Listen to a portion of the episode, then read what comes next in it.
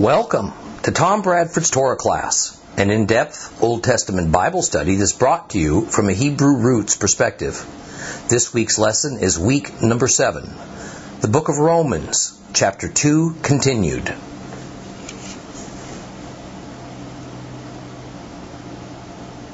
I am going to ask you to put those thinking caps on today. It's going to be challenging. The things that often get glossed over in the book of Romans, we're going to attack with gusto today. In Romans chapter two, the role of the law, or as the complete Jewish Bible prefers to say, the Torah, for both Gentile and Jewish believers takes a prominent place in the narrative. If you're going to understand Paul at all, you better understand what he means when he says law, because he uses that word hundreds of times in his epistles. Now we're going to take this slow and easy, because the issue of the law has immense implications for Judeo-Christianity. We're also going to spend some time explaining and examining common terms that we find within Christianity, but those terms are often not defined. We just say them and walk right by them. This is where your study and knowledge of the Torah, and hopefully your study of the book of Acts with us, is going to pay off handsomely. The issue is made all the more complex because of the terminology that Paul employs. And unfortunately, we have the added problem of Paul necessarily using Greek to transmit his Hebrew thoughts. And for twenty-first century English speakers, yet another challenge is that we go through yet another layer of translation from Greek to English. Hebrew thought converted to Greek, then Greek thought converted to English. So step number one for Bible students is to recognize that there are challenges due to translation issues, and they matter when we attempt to understand Holy Scripture. It is when we deny these issues that poor doctrine is created. Step number two is realizing that it doesn't take a P H D to understand the issues that we explore and to find an understandable solution. The Bible wasn't created by or for academics and theologians. It was created for average people to hear, to read, to understand. It's just that the distance of language and culture and a couple of thousand years of history puts us today at a disadvantage, so we have to work a little harder to get to where God's in, God intends for us to go. So while Jews of the first century could better understand the context that Paul is getting at, even if they don't necessarily agree with his conclusions or even his theology, Gentiles who don't understand Judaism are hopelessly lost in space unless they have been carefully familiarized with Jewish culture of the biblical era and the role of Halakha, Jewish law, versus the Bible. And if we don't get this right, when we get there some weeks from now, it'll make Romans chapter seven, the discussion on that, this matter of the law, seems somewhere between maddening contradiction and some sort of first century religious psychobabble. Most denominations solve this problem by picking a few phrases of Paul's out of context, then relying on them while just ignoring his other phrases that seem to say exactly the opposite. And we're going to begin to tackle some of this today. I hope it is as interesting and eye-opening to you as it is to me. But you're going to need to focus. Now, one of the things to look for today is how Paul defines what doing the law and work of the law actually is. And since Yeshua says in Matthew five seventeen that he didn't abolish the law, then he says in Matthew nineteen that to that, that to the measure that one obeys the law, one's status within the kingdom of God is going to be determined. Then what doing the law amounts to, especially in modern times, well, that ought to be of supreme importance to every believer. Matthew five nineteen. So whoever disobeys the least of these commandments and teaches others to do so will be called the least in the kingdom of heaven. But whoever obeys them and so teaches them will be called great in the kingdom of heaven. So once you become a member of the kingdom of heaven, you will be fitted somewhere within a hierarchy as determined by God, not by me, not by a rabbi, and not by some pastor. You will be fitted from the least to the greatest, fully dependent upon how zealously or not you obeyed the law of Moses.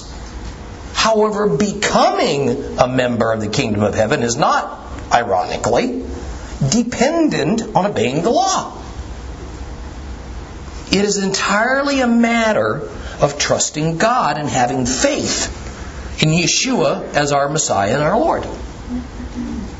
And no doubt, Paul's definition of doing the law comes as something of a, of a surprise, especially to his Jewish hearers of his day. So open your Bibles now to the book of Romans as we continue with this important letter that has become the fulcrum upon which modern Christianity balances. Whether it ought to or not is a matter of opinion. So we're going to read Romans chapter two from verse twelve to the end. If you have a complete Jewish Bible, we're going to start on page fourteen oh three.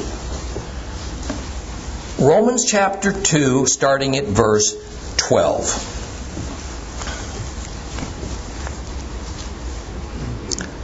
All who have sinned outside the framework of Torah will die outside the framework of Torah. All who have sinned within the framework of Torah will be judged by Torah. It is not merely the hearers of Torah whom God considers righteous. It is the doers of what Torah says who will be made righteous in God's sight. For whenever Gentiles who have no Torah do naturally what the Torah requires, then these, even though they don't have Torah, for themselves are Torah. For their lives show that the conduct the Torah dictates is written in their hearts. Their consciences also bear witness to this, for their conflicting thoughts sometimes accuse them, sometimes defend them, on a day when God passes judgment on people's inmost secrets. According to the good news as I proclaim it, he does this through the Messiah, Yeshua. But if you call yourself a Jew, and you rest on Torah, and you boast about God, and you know His will, and you give your approval to what is right, because you have been instructed from the Torah, and you have persuaded yourself that you are a guide to the blind, a light in the darkness, an instructor for the spiritually unaware, a teacher of children. Since in the Torah you have the embodiment of knowledge and truth, then you who teach others, don't you teach yourself? Preaching, thou shalt not steal, do you steal? Saying, thou shalt not commit adultery, do you commit adultery? Detesting idols, do you commit idolatrous acts? You who take such pride in Torah, do you by disobeying the Torah dishonor God? As it says in the Tanakh, for it's because of you that God's name is blasphemed by the Goyim, by the Gentiles. For circumcision is indeed of value if you do what Torah says, but if you're a transgressor of Torah, your circumcision has become uncircumcision. Therefore, if an uncircumcised man keeps the righteous requirements of the Torah, won't his uncircumcision be counted as circumcision? Indeed, the man who is physically uncircumcised, but he obeys the Torah, will stand as a judgment on you who've had a brit milah circumcision ceremony, and you have the Torah written out, but you violate it. For the real Jew is not merely Jewish outwardly. True circumcision is not only external and physical. On the contrary, the real Jew is one inwardly. True circumcision is of the heart. It's spiritual, not literal. So that his praise comes not from other people, but from God.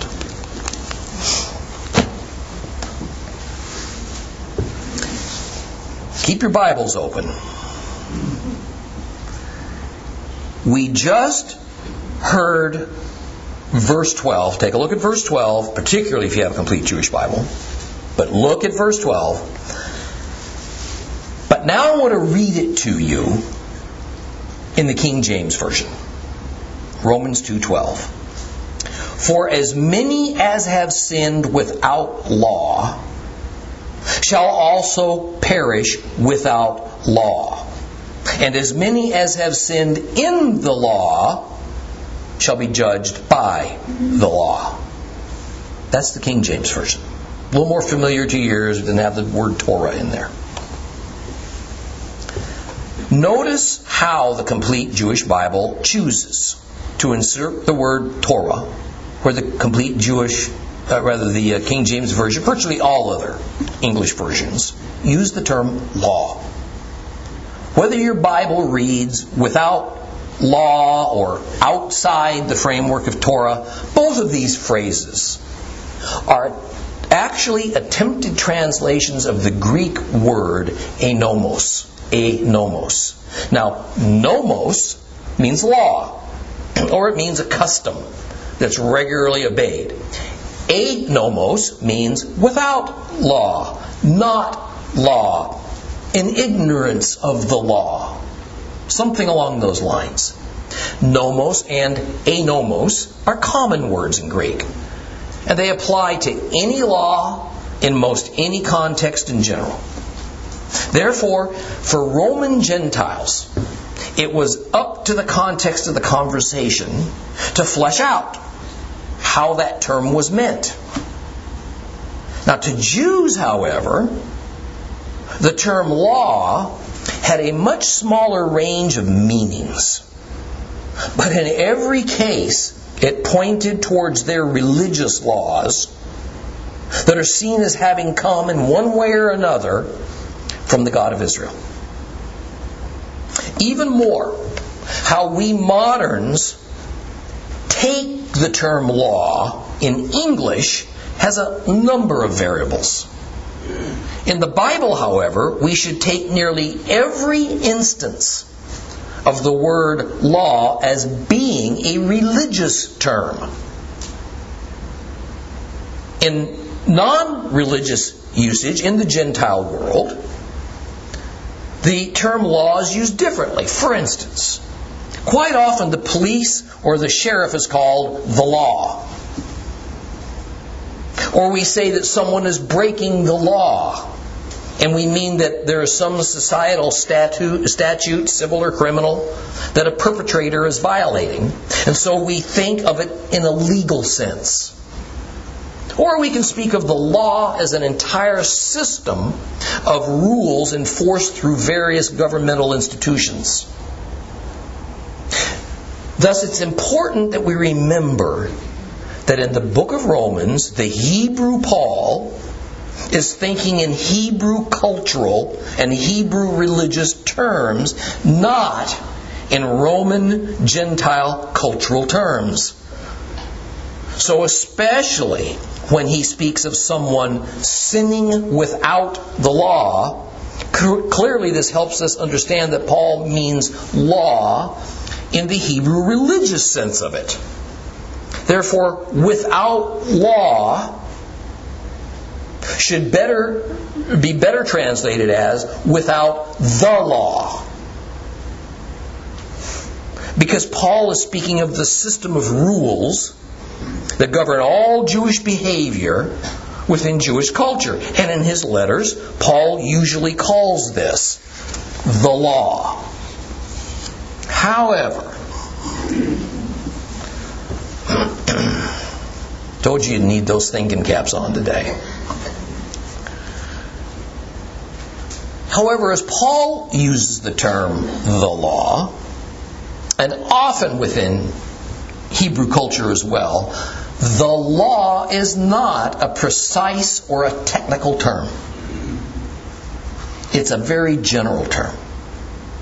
In much earlier times, Old Testament times, the law strictly meant the law of Moses, the Torah, as received at Mount Sinai. That's all it meant.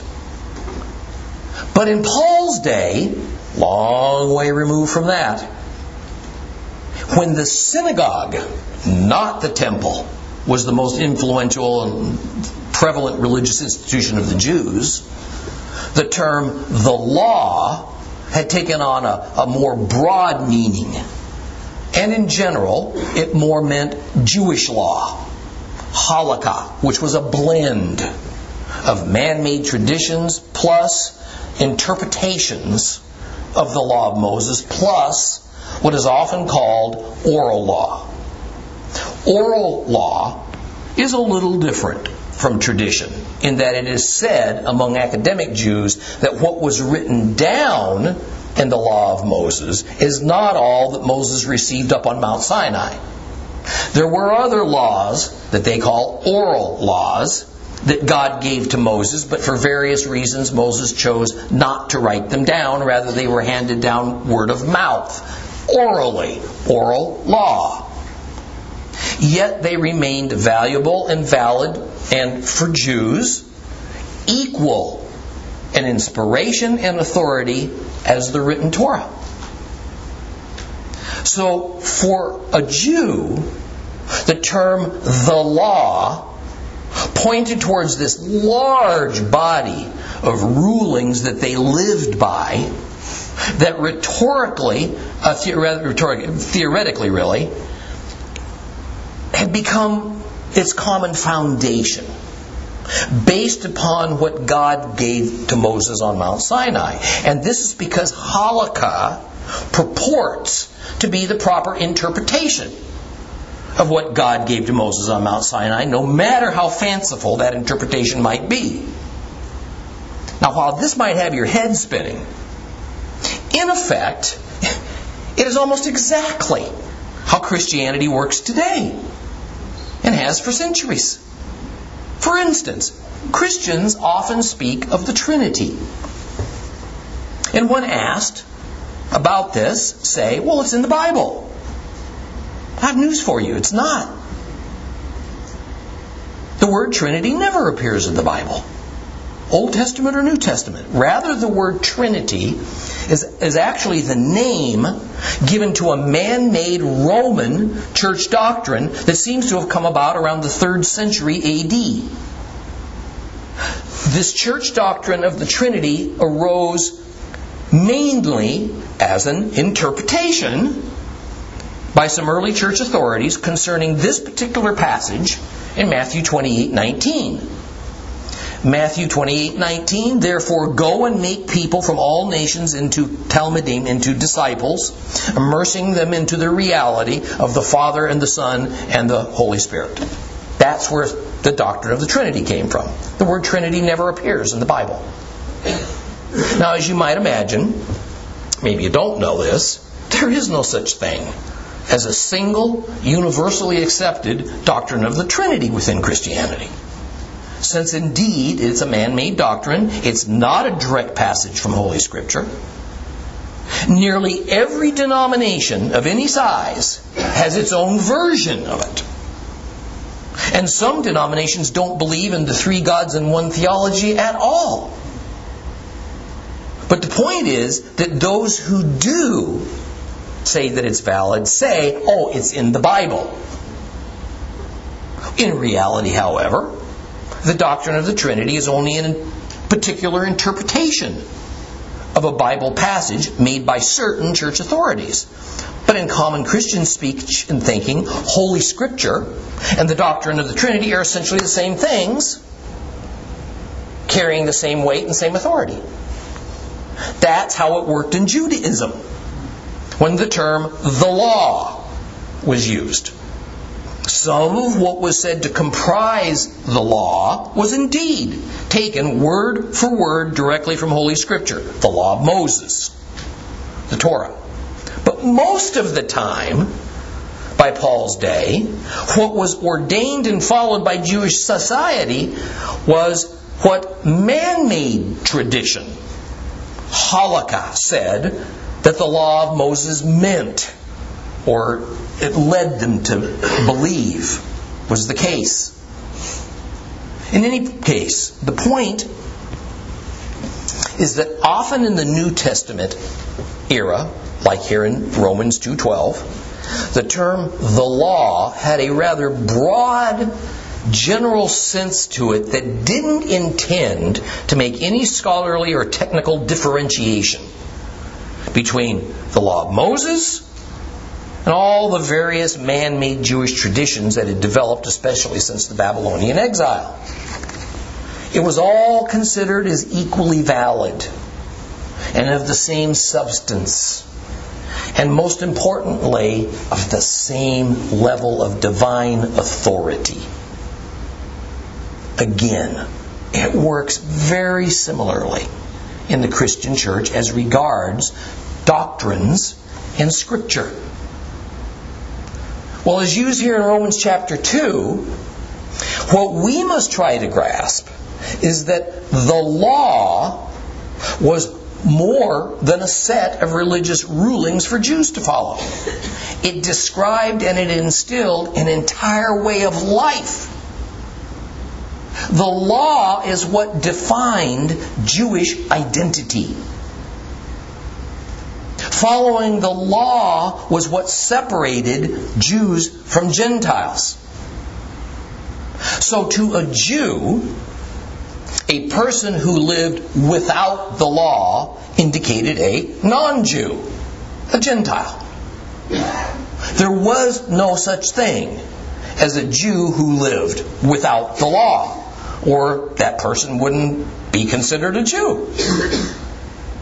And interestingly, Paul says that a person who was raised without the law, a Gentile, was as liable to offend God and perish as the Jewish person who was raised in a society that revolved around the law. Now, the law in its broad sense, more than only the law of Moses, but nonetheless, this Jew could offend God by not obeying that law.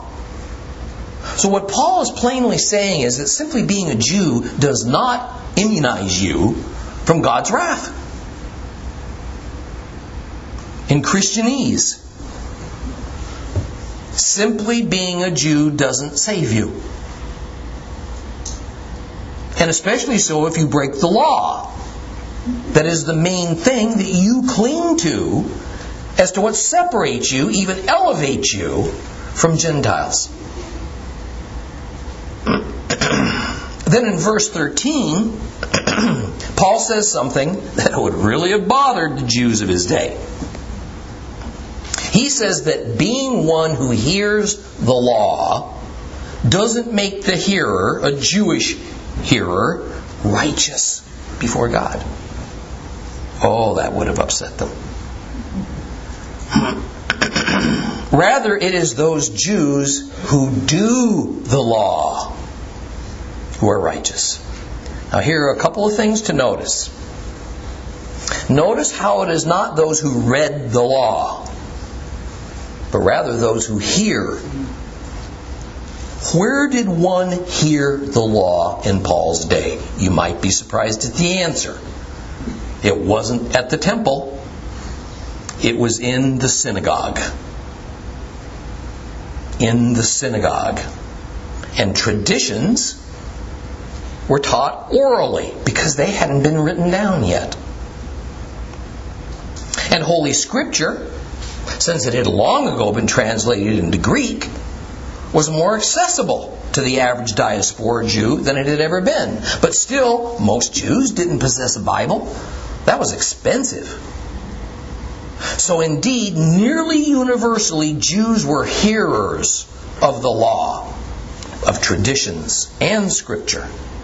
But they heard it in the synagogue from the mouths of Pharisees, not at the temple from the priests. The only thing is that in Paul's day, the Jewish societal belief was that being Jewish automatically made you righteous before God. Any kind of salvation experience for a Jew in his day had to do with being physically saved from a bad circumstance. For instance, from being occupied and oppressed by Rome. The kind of salvation that Christianity envisions and that Paul preaches is meant in the spiritual sense. That is, we are saved in the sense of our souls being given eternal life by the Lord. This is the reason that Paul is explaining to these Jews of the city of Rome that merely being Jewish does not keep them safe from God's wrath. And this thought would have severely agitated most of the Jewish community, including some of the Jewish believers. So, says Paul, it is the doers of the law who are judged righteous by God. And surprisingly, this group, rather this applies to the group that does not have the law as well, Gentiles. Romans two fourteen. For when the Gentiles, which have not the law, do by nature the things contained in the law, these then, not having the law, are a law unto themselves. Needless to say, verses thirteen and fourteen seem very difficult to understand and would have upset the Jewish community to no end. But now here's something that causes great consternation within the Christian community. It is best seen in the King James Version. In verse thirteen, we read this in the King James, "For not the hearers of the law are just before God, but the doers of the law shall be justified." Oh my. Did you hear that? The doers of the law shall be justified. Let's pause to define a term. In Christian parlance, the word justified means to be made righteous before God through faith in Christ. Modern Christianity, dating back to Luther, emphasize that since justification is through faith alone, then it is impossible that works, in other words, physically doing something, can be involved.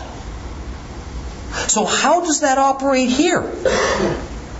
Where clearly Paul says it's the doers of the law who shall be justified. Now folks, this is one big sticky wicket. Because if we stop right here and go no further, understand that Paul just literally said that if one does the law, that will be their justification before God. So does Paul mean that one can either be justified by doing the law or justified by faith in Christ? That there indeed is an option A and an option B for salvation? Or, as some have, as some have decided, Jews are justified by doing the law, Gentiles are justified by faith in Christ. So indeed, Christ is not for the Jews, He's only for Gentiles. Told you it was a sticky wicket. See, part of the problem with this verse comes with the translation from the Greek to the English and a determination by Christian commentators to insert the word justification, where I don't think it necessarily belongs. Essentially, they try to make two English words, righteous and justification, that both come from the same Greek word, to mean two different things, in order to wind up with a theological result that they have predetermined. Now let me help you through this very real dilemma. The reality is that the Greek words used in verse thirteen, for when this verse says that merely hearers of the law will not be just before God, but only the doers of the law shall be justified, they are the exact same root word in slightly different forms, and both times they are used in our passage, they actually mean righteous, not justified. Now recall from an earlier lesson in Romans that the standard root word for righteousness in Greek is dikio. Dikio. And when it is used here in verse thirteen, dikaiou is applied to both the hearer of the law, not being deemed by God as just, and to those who are justified by doing the law. That is, English translators customarily choose to use the words just and justified instead of using the more standard, correct word, righteous. See, this is the result of lots of literary gymnastics by Bible commentators to try and figure out how to wiggle out of this problem. That on the one hand, Christians proclaim we can only be justified by faith in Jesus, but on the other hand, we have Paul saying bluntly, you just read it, that the doers of the law shall be justified. Folks, this is Romans. This is not the Old Testament. And we find this in all English versions. So it's certainly not an error.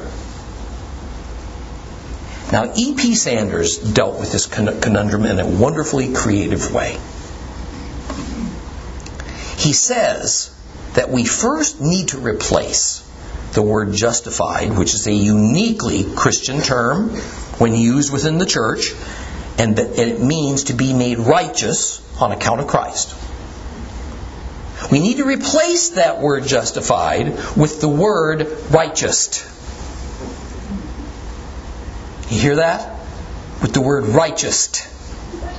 Now I know that sounds strange. Sanders is adding an E D to the end of the noun righteous to make it into the verb righteous. A word that doesn't actually exist in the English vocabulary. But since the Greek words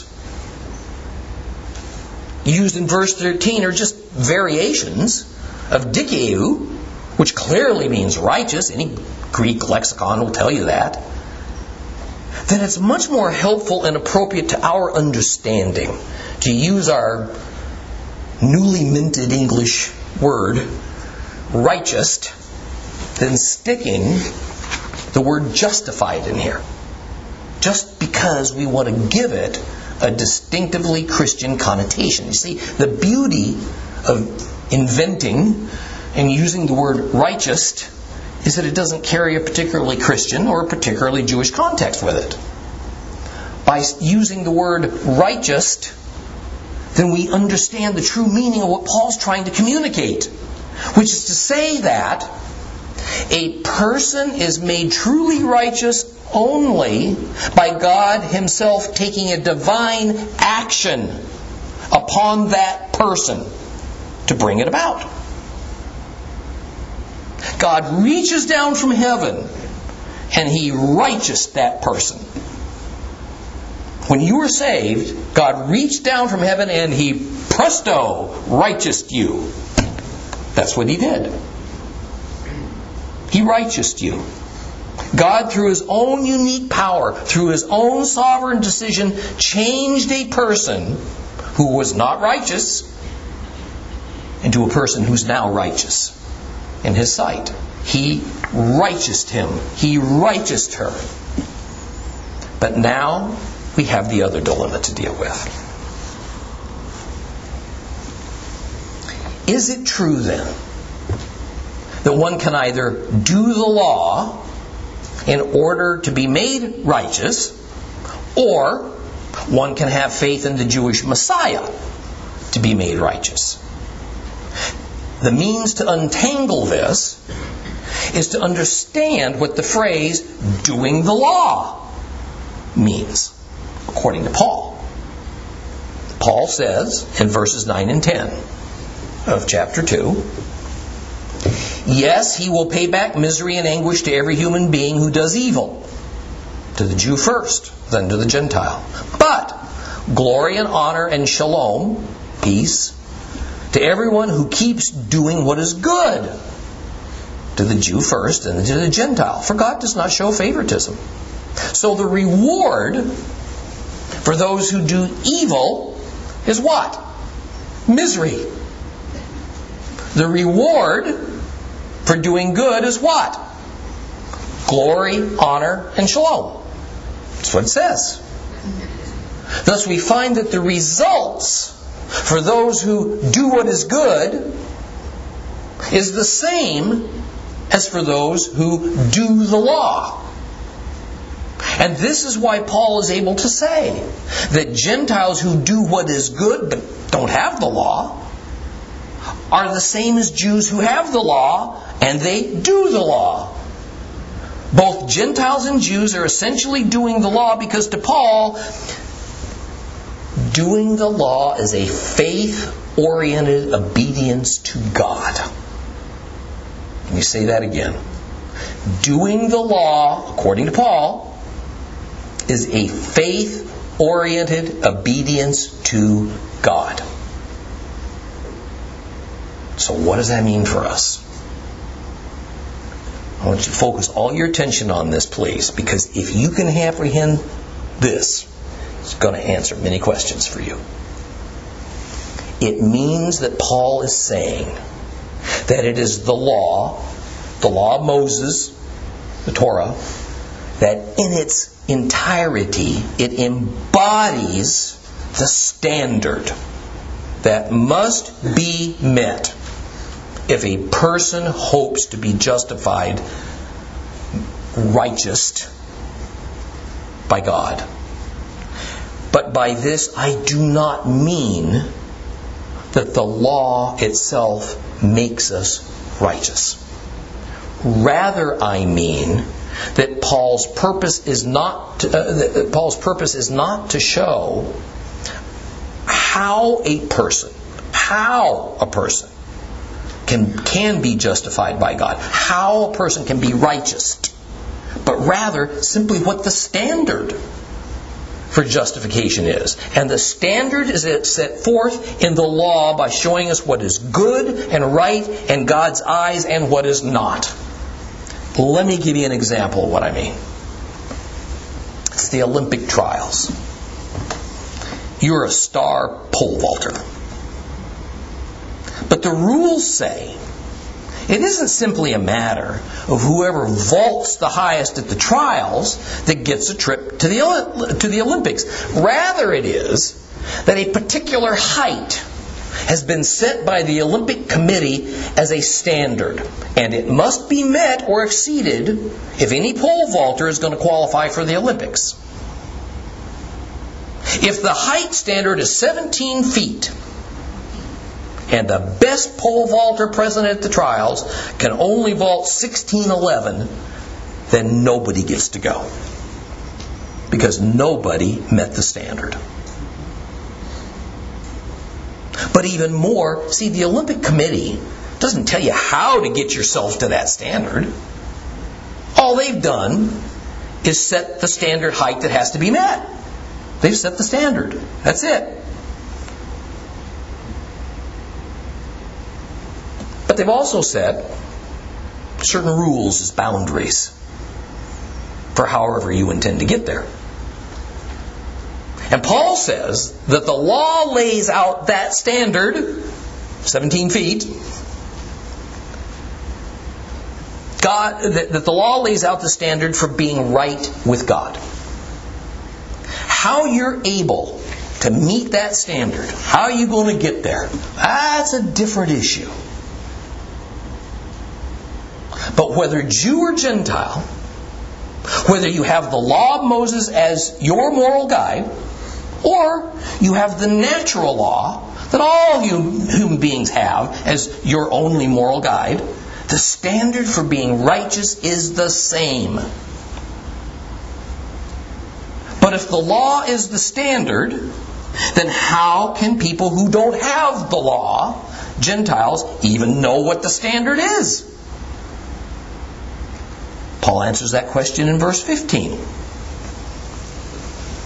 Romans two fifteen. For their lives show that the conduct the Torah dictates is written in their hearts. Their consciences also bear witness to this, because for their conflicting thoughts sometimes accuse them, sometimes defend them. Now, while the complete Jewish Bible captures the overall meaning of this verse very well, I also want you to hear this same verse in a different English version called the E S V, the English Standard Version. And I want to do it because it's a little more literal to the Greek.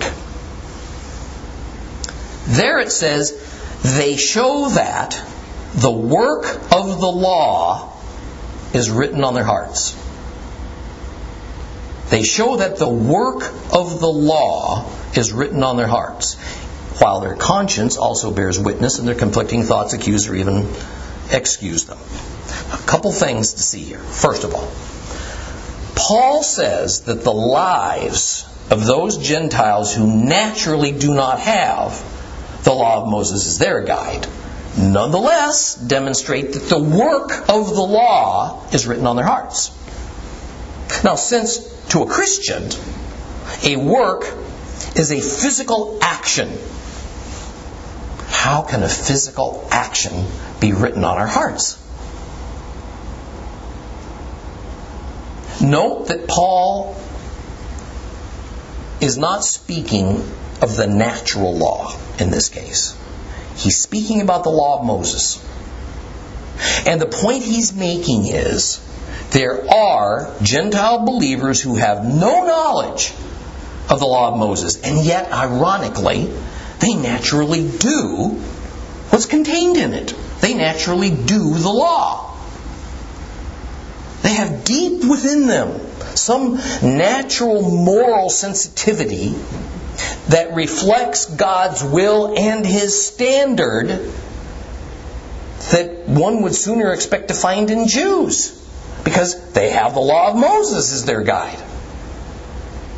But second, and to put a finer point on it, this verse does not say that the law is written on their hearts. It says the work of the law is written on their hearts.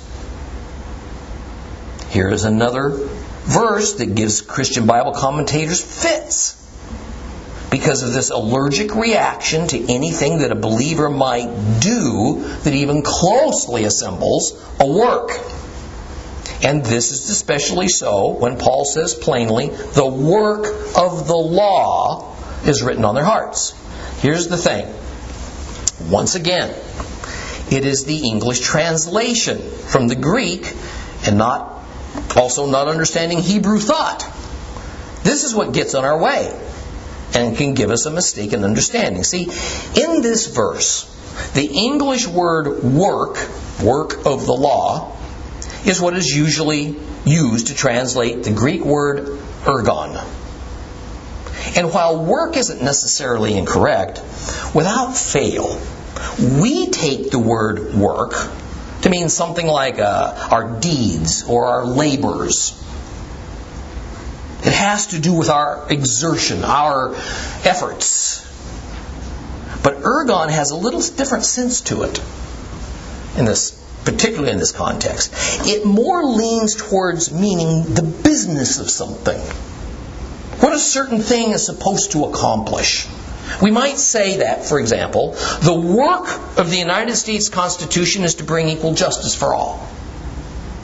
Or, for instance, there's an old management saying that the business of business is business. The business of business is business. In other words, a business shouldn't get all bogged down in other things and get all distracted by other matters that in the end don't co- contribute to what the purpose of the business is. And by the way, that happens a lot. So in the twenty-first century way that English is spoken, rather than use the word work, which makes us think of deeds and so on, a better translation for us would be, they show that the business of the law is written on their hearts. In other words, Paul says that when what the law was created to accomplish, the business of the law, what the law is truly all about, is written on these Gentiles' hearts. Even though they don't have the physical written law of Moses to guide them.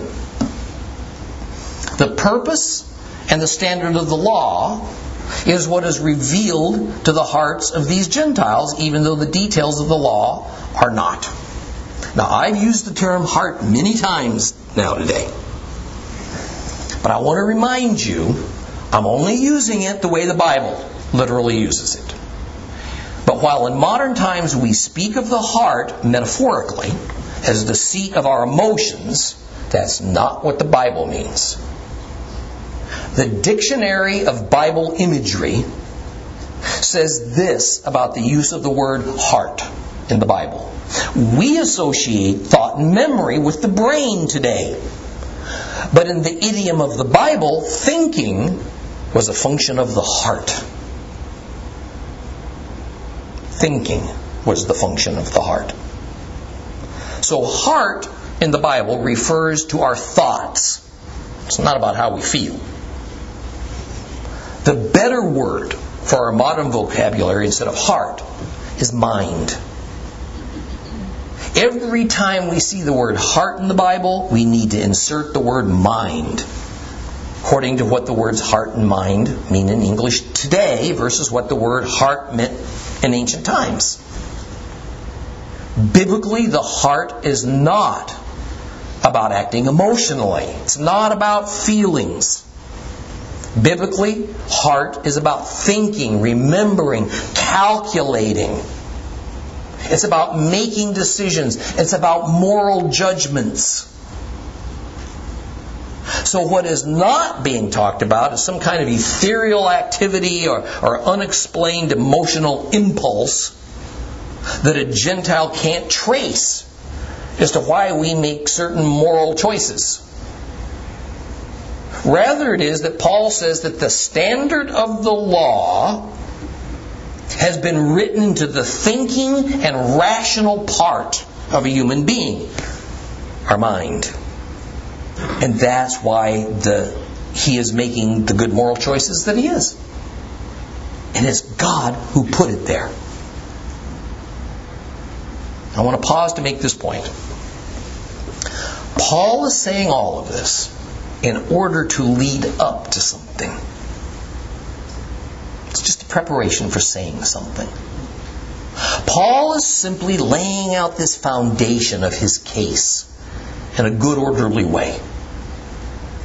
And what he's doing is putting Jews and Gentiles first on equal footing, and explaining that Jews are not so privileged that their Jewish heritage somehow exempts them from God's wrath on Judgment Day. Because neither are Gentiles automatically evil, simply because they aren't Jews, and because they don't know anything about the law of Moses does not mean that they're automatically condemned to God's wrath at Judgment Day. And finally, after making all these points, He declares that what he is saying is according, with the go- according to the gospel of Christ. Now, for the final time in this lesson, I'm going to remind you, this entire letter he is writing, the book of Romans, is addressed to believers. Not all Romans, not all humans in general. It's to believers. He's talking to believers about believing Jews and believing Gentiles. But he addresses each group within their own social context. The natural law and doing good for Gentiles, the law of Moses obeying the law for Jews. That's terms they understand. But then he ends up by saying that both of them amount to the same thing.